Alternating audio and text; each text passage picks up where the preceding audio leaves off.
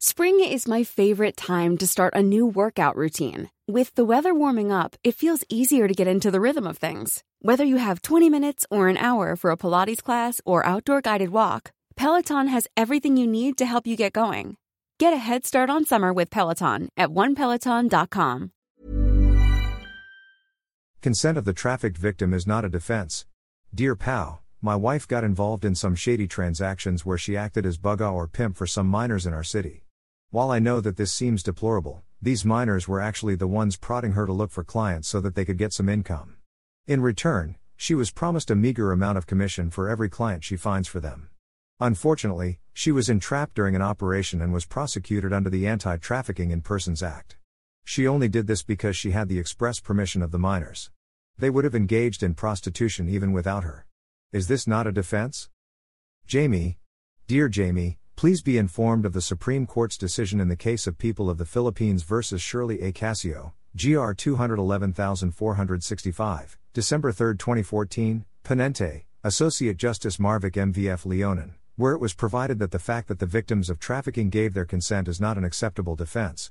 Accused claims that triple A admitted engaging in prostitution even before May second, two thousand eight. She concludes that triple A was predisposed to having sex with customers for money. For liability under our law, this argument is irrelevant. As defined under Section three A of Republic Act number nine two oh eight, trafficking in persons can still be committed even if the victim gives consent. Emphasis ours. As stated in the above decision, the fact that the person or victim gave his slash her consent, or is predisposed to engage in prostitution, is not a defense against a charge of trafficking in persons. The law against trafficking in persons punishes the mere act of recruiting, transporting, transferring, or harboring, or receiving of persons regardless of the victim's knowledge or consent, viz. S E C. three. Definition of terms, as used in this Act.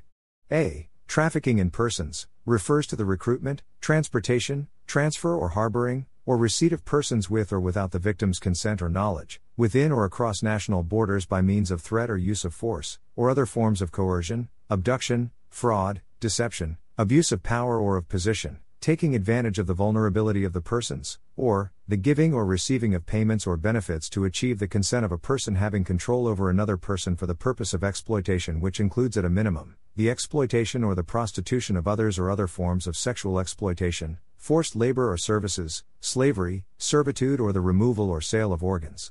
The recruitment, transportation, transfer, harboring or receipt of a child for the purpose of exploitation shall also be considered as trafficking in persons even if it does not involve any of the means set forth in the preceding paragraph.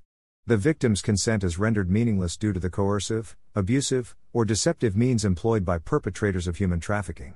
Even without the use of coercive, abusive, or deceptive means, a minor's consent is not given out of his or her own free will. People v. Casio, emphasis ours. As can be gleaned from the above discussion, the consent of the victim, or the fact that he or she has been engaging in prostitution, is not a viable defense in cases of trafficking in persons.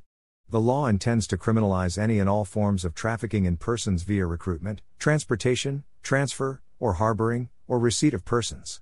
This is in order to put a stop to the practice of exploiting persons via human trafficking. Thus, your wife cannot put up such a defense in the trafficking in persons case she is facing. We hope that we were able to answer your queries. This advice is based solely on the facts you have narrated and our application of the same. Our opinion may vary when other facts are changed or elaborated on. Editor's note: Dear P A O is a daily column of the Public Attorney's Office. Questions for Chief Acosta may be sent to dear pao at manilatimes dot net.